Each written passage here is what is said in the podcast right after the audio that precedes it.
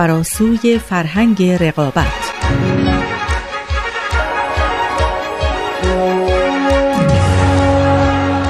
We've literally, as a result, transformed the conditions of our own existence on this planet. But we haven't yet adapted to these new conditions that we live in. And we urgently need to, because until we do, the scale of human suffering and the scale of ecological degradation on this planet will continue to increase.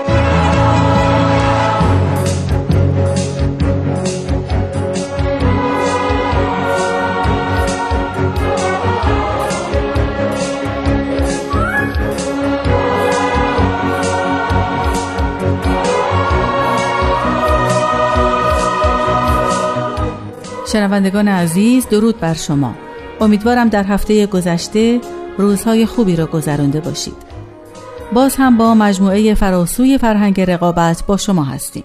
در این مجموعه یکی از آثار پروفسور مایکل کارلبرگ با نام فراسوی فرهنگ رقابت رو بررسی می‌کنیم. کارلبرگ از اساتید دانشگاه وسترن واشنگتن و عضو دپارتمان ارتباطات این دانشگاهه. او در کتابش موضوع رقابت رو مطرح کرده و راه حلهایی برای تفاهم و همیاری بیشتر میان انسانها ارائه داده که بسیار قابل توجهن.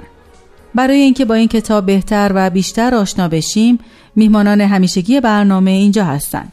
جناب مازیار فرح بخش کارشناس مسائل اجتماعی و خانم سارا حامدی دانش پژوه علوم اجتماعی.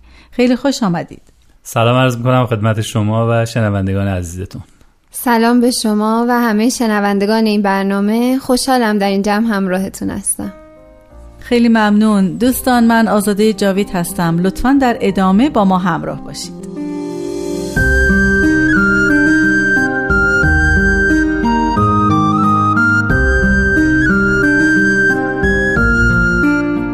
آقای فرح بخش در جلسه گذشته موضوع انتخابات باهایی رو مطرح کردید و اینکه در آین باهایی انتخابات بدون کاندیدا و تبلیغات برگزار میشه.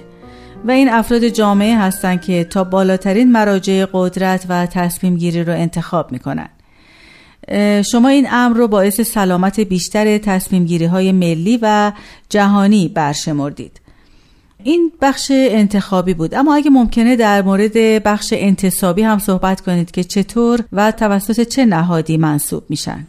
بله شاخه انتصابی به نام مؤسسه مشاورین هست. همطور که از اسمش پیداست اونها مشاور هستند. انتصابشون هم توسط بیت العدل یعنی هیئت حاکمه جهانی جامعه بهایی صورت می‌گیره که خود بیت العدل یک نهاد انتخابیه. شکلش هم اینطوری است که بیت از میان با تجربه ترین، صالح ترین و لایق ترین افراد باهایی در سراسر جهان یه تعدادی رو تعیین می‌کنه به عنوان مشاور که وظیفهشون این هست که به انجمنهای انتخابی محلی و یا ملی مشاوره بدن. اونها به این انجمنها کمک می‌کنن تا به عنوان رایزن یا مشاور اصول مناسب رو برای مشورتاشون به کار بگیرن. و همچنین از تجربیات جوامع دیگه باهایی در سراسر جهان اونها رو آگاه کنند. فراموش نکنیم که حداقل توی این مرحله از رشد جوامع بهایی بسیاری از اعضای انجمنهای انتخابی هیچ تجربه اداری قبلی نداشتند و باید در امر توسعه، آموزش و ظرفیت سازی سازمانی به اونها کمک بشه. خانم حامدی شما مطلبی دارین؟ بله اتفاقا اینجا من یه سوالی برام پیش اومده و اون اینه که خب تو جلسه قبل صحبت شد که اساس دموکراسی بر انتخاب استواره و این رو تایید و تاکید کردین که باهایی ها هم انتخابات رو اساس می‌دونن با این ترتیب آیا نفس وجود یک شاخه انتصابی مخالف روح دموکراسی نیست؟ البته من هنوزم تاکید می‌کنم که اساس بر انتخاباته اما دو تا نکته رو باید یادآور بشیم. اول اینکه همونطور که عرض کردم این انتصاب ها توسط بیت العدل صورت می‌گیره که خود بیت العدل یک نهاد انتخابیه و در ثانی اعضای این مؤسسه مشاورین هیچ اعتبار قانونگذاری ندارن اعتبار اجرایی و یا قضایی ندارن. اونا رو حتی نمیشه و نباید با روحانیون ادیان شبیه دونست مثل کشیش ها یا خاخام ها یا مراجع مذهبی اسلامی. یعنی عملکردشون به کلی با عملکرد نظام کلیسایی یا روحانیت اسلامی متفاوته. اعضای انجمنهای انتخابی یا همون محافل بهایی نمیان مسائل مذهبی یا اعتقادی خودشون رو از این مشاورین سوال کنن. یا بهتره بگم که اگر هم سوال کنن پاسخهایی که این مشاورین به اونها میدن لزوما به عنوان پاسخهای الزامن صحیح تلقی نمیشه در نظر اونها. حتی افراد عادی جامعه باهایی هم که هیچ سمتی توی اداره جامعه ندارن اونا همچنین نقشی برای مشاورین قائل نیستند یعنی نباید قائل بشن. اصولا اینطوری تعریف نشدن. مشاورین انتصابی مشاورن. فقط دیدگاه میدن تحلیل می‌کنن توصیه می‌کنن تجربیات خودشون رو تقدیم این مؤسسات انتخابی می‌کنن. البته احترام و جایگاه خاص خودشونو دارن. چون به هر حال از تجربیات ارزشمندی برخوردارن ولی تو بهترین حالتش هم که شما بگیرید فقط به این مشاورین میشه به چشم متخصص نگاه کرد. در حالی که در نهایت امر تصمیم گیری بر عهده همون محافل یا انجمنهای انتخابی ملی یا محلیه. خب آقای فرح بخش بالاخره این نظرات مشاورین داره روی مشورت تاثیر می‌ذاره اینطور نیست؟ کاملا همینطوره. ولی هیچ اشکالی نداره که شما نظری رو از یک متخصص بپرسید. شما تو خیلی از دادگاه ها می‌بینید که دعوت می‌کنن از کارشناس که بیاد نظرشو بده ولی قاضی تصمیم می‌گیره. البته نظر کارشناس تاثیر داره. ولی دقت کنید میزان تأثیری که این مشاورین روی رأی محافل ملی یا محلی دارن خیلی زیاد به قوت و توان اون محافل بستگی داره. بدیهیه که محافل انتخابی که نوپا هستند یا کم تجربه هستند بیشتر تاثیر می‌گیرن تا به تدریج به مرحله برسن که نیاز کمتری داشته باشند و باز هم فراموش نکنیم که این مشاورین انتصابی حتی به خود بیت العدل یعنی نهادی که اونا رو انتصاب کردن مشاوره میدن.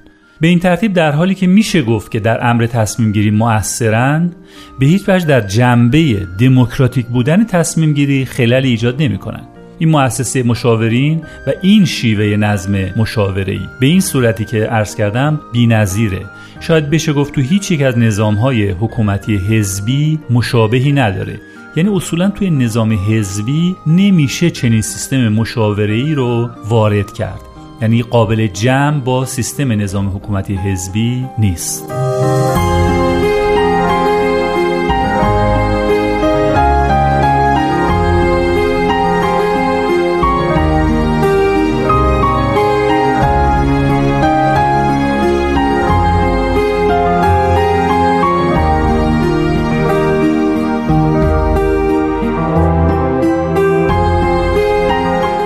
نظرم که آقای کاربرگ در کتابشون عنوان کردن که سیستم پیشنهادی باهایی قابلیت انتباق با فرهنگ های موجود رو داره حالا چطور میشه که با نظام حزبی این انتباق رو نمی‌تونه داشته باشه؟ بله ولی فرهنگ ها برای اینکه بتونن از چنین سیستمی استفاده کنن اول باید اصول مشورت باهایی رو که قبلا ما ذکر کردیم اینا رو بپذیرن این نظام های سیاسی حزبی نمی‌تونن هم سیستم حزبی خودشون رو حفظ کنن هم از این روش ها بخوان استفاده بکنن. ولی سیستم پیشنهادی آین بهایی هم کارایی خودش رو نشون داده. الان 80 90 ساله که بهایی در سراسر دنیا از همین سیستم برای انتخابات سالانهشون دارن استفاده می‌کنن. بیش از 11 هزار تا محفل محلی رو به همین ترتیب انتخاب کردن. حدود 200 تا محفل ملی و 11 تا انتخابات بیت به همین شکل در واقع انجام شده. بله محافل ملی و انتخابات بیت هم مثل محافل محلی هستن دیگه انتخاباتشون. تقریبا. به این ترتیب که محافل محلی نماینده های رو انتخاب می‌کنن اون نماینده ها میرن در واقع هر سال اعضای انجمن یا محفل ملی رو انتخاب می‌کنن. یعنی این یک فرایند انتخابات ملی یک فرایند دو مرحله ای هست. اول در محل و بعد در ملی و بیت به این ترتیب میشه سه مرحله ای یعنی اعضای انجمنهای ملی یا همون محافل ملی جمع میشن هر پنج سال یک بار و هیئت بین المللی یا همون بیت رو انتخاب می‌کنن. دقت کنید که در تمام این مراحل همه اصول انتخابات که قبلا ذکر شد رعایت میشه. انتخابات بدون کاندیدا بدون مبارزات انتخاباتی. احتمالا می‌تونیم بیت رو اولین و شاید حتی تنها انتخابات دموکراتیک جهانی معرفی کنیم. دموکراتیک چرا؟ چون همه آزادانه به هر کسی که خواستن رأی میدن و نه تنها به معدودی کاندیدا و جهانیه چون از همه جهان توی اون دارن شرکت می‌کنن. در واقع یه نکته دیگه هم هست. اونم اینه که توی آین باهایی هیچ وقت انتخابات برای تعیین یک فرد صورت نمی‌گیره. در واقع هر نفر یک شورا رو انتخاب می‌کنه یعنی یک ترکیب نه نفره رو با هم انتخاب می‌کنه. به هر حال توی سطح جهانی به هر طریقی که باشه نیاز دنیا هست. دنیا باید سازمان های بین المللی رو طراحی کنه. یا حتی اگر معتقده که یه چیزی وجود داره اونو انتخاب بکنه. به هر حال این یک نیازه. باید بتونه فعالیت های مشترک جهانیش رو منظم کنه یک بارچه و هماهنگ بکنه. حالا این مدل پیشنهادی می‌خواد مدل آین باهایی باشه یا هر مدل کارآمد دیگه ای که فکر می‌کنن می‌تونه این نیاز رو برآورده کنه. آقای فرح بخشی یکی از پیشنهادهایی که جامعه باهایی برای نظام جهانی داد چیزی شبیه همین سازمان ملل بود. بله. با این حساب چرا سازمان ملل که تشکیلم شد نتونست کارکرد موفقی داشته باشه؟ البته این دلایل مختلف داره. یه بخشش رو هم ما قبلا ذکر کردیم. ولی یکیش هم این هست که با معاهده و پیمان نمیشه جلوی جنگ رو گرفت. یعنی تنها کافی نیست معاهده و پیمان. آینه باهایی سراحتا ذکر کرده که روحیه همکاری و تعاونگرایی باید جایگزین رقابت طلبی بشه. موضوع دیگه اینه که جهانی فکر کردن جهانی فکر کردن واقعی باید جانشین ملی فکر کردن افراطی بشه. کاری که خب توی سازمان ملل خیلی کم انجام میشه. آخرین سال قرن 19 هم تزار روسیه یه پیشنهاد داد که بیاید تسلیحات نظامی رو محدود کنیم. گفتید مجمعی برای این کار در واقع تشکیل بشه که به مجمع صلح لاهه معروف شد بعدا. این تشکیل شد اما تقریبا به طور کامل شکست خورد. چرا؟ چون خیلی از رؤسای دولت‌های قدرتمند فکر می‌کردن که این کار یعنی دخالت در امور داخلی کشورها. یعنی ما نباید حکومت‌های ملی رو تضعیف کنیم. خب راست می‌گفتن. این دخالت بود. اما کی گفته بود که نباید در امور داخلی کشورها دخالت بشه؟ حداقل بعد از یک زمانی این دخالت اجباری باید می‌شد. اگه تحقق صلح جهانی منوط به این دخالت باشه اگه این دخالت یک دخالت جهانی باشه و نه دخالت یک کشور توی کشور دیگه این چه مانعی داره؟ ولی خب اوج تفکرات دولت ها ملیگرایی بود اون زمان. حتی دولت های به ظاهر مترقی. دوست نداشتن جهانی فکر بکنن. به زحمت خیلی به زحمت می‌شد یه رگه های ضعیف از فکر جهانی رو توی جهان تشخیص داد. در حالی که نیاز اصلیش همین بود که جهانی بودن رو درک بکنه. به حال از نظر باهایی ها دوره ملت سازی به پایان راه خودش رسیده. و تأکید و تکیه بیش از حد بر ملیگرایی با روح زمان ناسازگاره. باید یگانگی عالم انسانی به رسمیت شناخته بشه و سازوکاری تأسیس بشه که بتونه در واقع این اصل رو اصل وحدت عالم انسانی رو محقق کنه.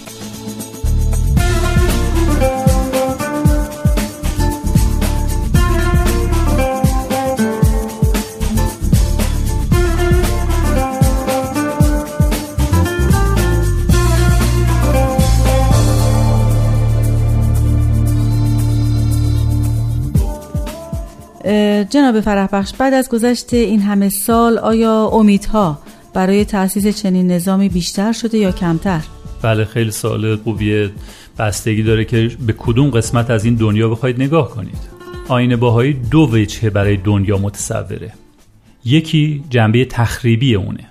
اساس پوسیده دنیا یعنی همین روحیه رقابتجویی و رقابت طلبی دیگه نمی‌تونه وزن این دنیا رو تحمل کنه. مخصوصا که رژیم هم نگرفته بود خیلی هم چاق شده. خب بالاخره سقوط می‌کنه. حالا با تقویت کردن و اینکه حالا یه پایه این ور بزنیم نگرش داریم یکی اون ور اینم با اینا هم درست نمیشه. به خصوص اینکه این پایه های پیشنهادی هم اغلبشون از جنس همون پایه های قبلی است و واضحا پوسیدن. حالا اگه به این جنبه نگاه کنید پاسخ این سوال شما مبنی بر اینکه امیدی به بهبودی عالم هست یا نه خیر هست. یک خیر بلند بالا و معکد به اصلا و ابدا. بله. هر روز یه فاجعه داره رو میشه. تو همه این هم انسان مقصر اصلیه. حتی در موردی هم که ظاهرا مصیبت ها طبیعیه باز هم میشه رد پای دخالت انسان رو توش دید. دیگه کار به جایی رسیده که اگه بگن یه جایی ده نفر کشته شدن کسی توجه نمی‌کنه. از بس که صد نفر و هزار نفر به گوششون خورده. حرف از چهار میلیون پناهنده است. حرف از میلیاردها گرسنه هست. همه ارقام درشتن. ولی خب دنیا همین رو رو نداره یه روی دیگه هم داره. همون سازمان ملل که شما صحبت کردید راجبش خیلی اتفاق مهمی بود. اتفاق مهم دیگه که متعاقب تأسیس سازمان ملل افتاد و نتیجه ضروریش بود تصویب اعلامیه جهانی حقوق بشر بود. حقوق بشر فارغ از اینکه بشر کجا هست. مورد دیگه هم بعد از جنگ جهانی اتفاق افتاد اونم خیلی مهم بود. ببینید بعد از جنگ جهانی اومدن سران نازی رو محاکمه کردن. یعنی سران یک کشور دیگر رو محاکمه کردن. هیچ کس هم نگفت که این دخالت در امور یک کشور دیگه است. در حالی که قوانین بین المللی هم این اجازه رو بهشون نمی‌داد. چرا؟ چون رهبرای نازی حرف درستی می‌تونستن بزنن مطابق قوانین اون موقع. مدعی بودن که از کشورشون دفاع می‌کردن. مدعی بودن که این کار رو در محدوده قوانین کشورشون عمل می‌کردن و برای اعتلاع کشورشون بود. ولی کسی به این حرفا گوش نداد. و برای اولین بار شاید نشون داده شد که حاکمیت ملی که تا اون زمان یه بت بود که پرستش می‌شد باید محدود بشه. باید توی این قانون چهار دیواری اختیاری یه اگر و اماهایی گذاشته بشه. اینو تحولات خیلی مهمی بود. باز هم از طرف دیگه شما بعد از جنگ می‌بینید که ممالکی بودن دست دوم یا حتی سوم و چهارم. اینا وارد عرصه تصمیم گیری های جهانی شدند و دارن میشن. شما کشورهایی رو می‌بینید که یه زمانی نه چندان دور در واقع برده بودند غلام بودند. در جشن 60 سالگی سلطنت ملکه ویکتوریا توی لندن این ملت ها توی صفوف عقب رژه می‌رفتن. ولی الان میشینن تو شورای امنیت. تو تصمیم گیری های مهم خودشونو مطرح می‌کنن. غرب خیلی مغرور بود. خیلی.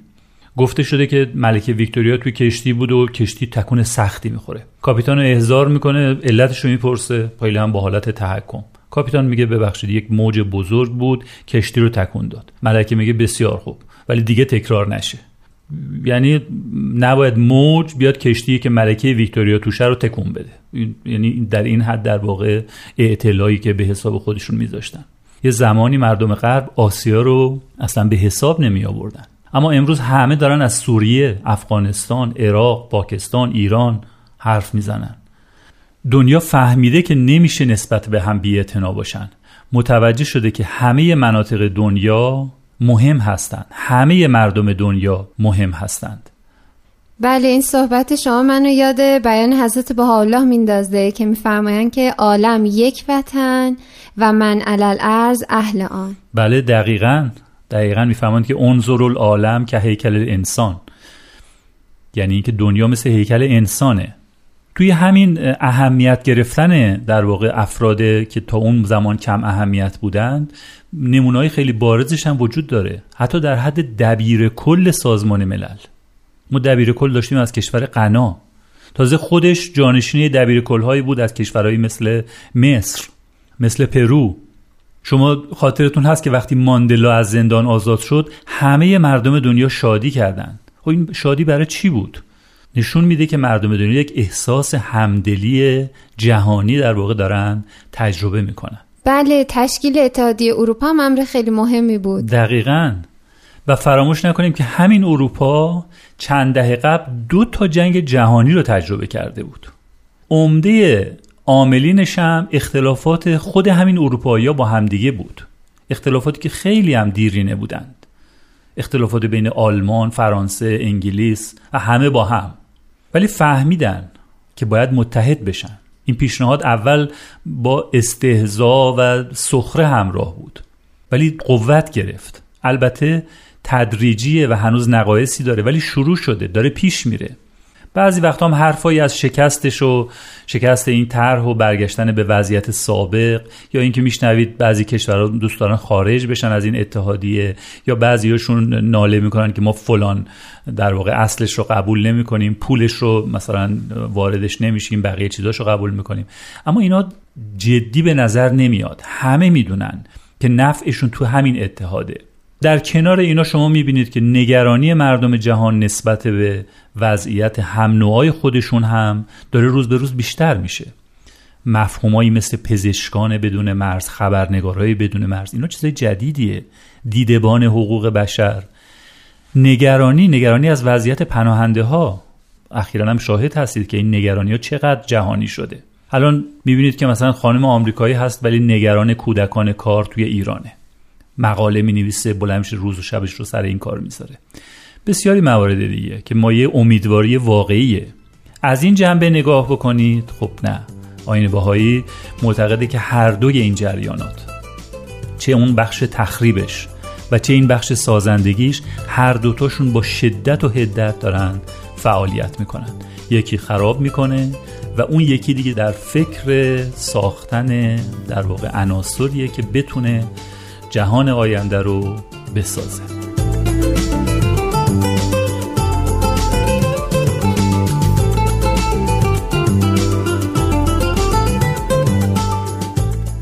شنوندگان عزیز زمان برنامه امروز ما هم به پایان رسید. خوشحالم که تا پایان با ما بودید. جناب مازیار فرح بخش خانم سارا حامدی از حضورتون سپاسگزارم. منم از شما تشکر می‌کنم. خیلی ممنون. تا بعد بدرود.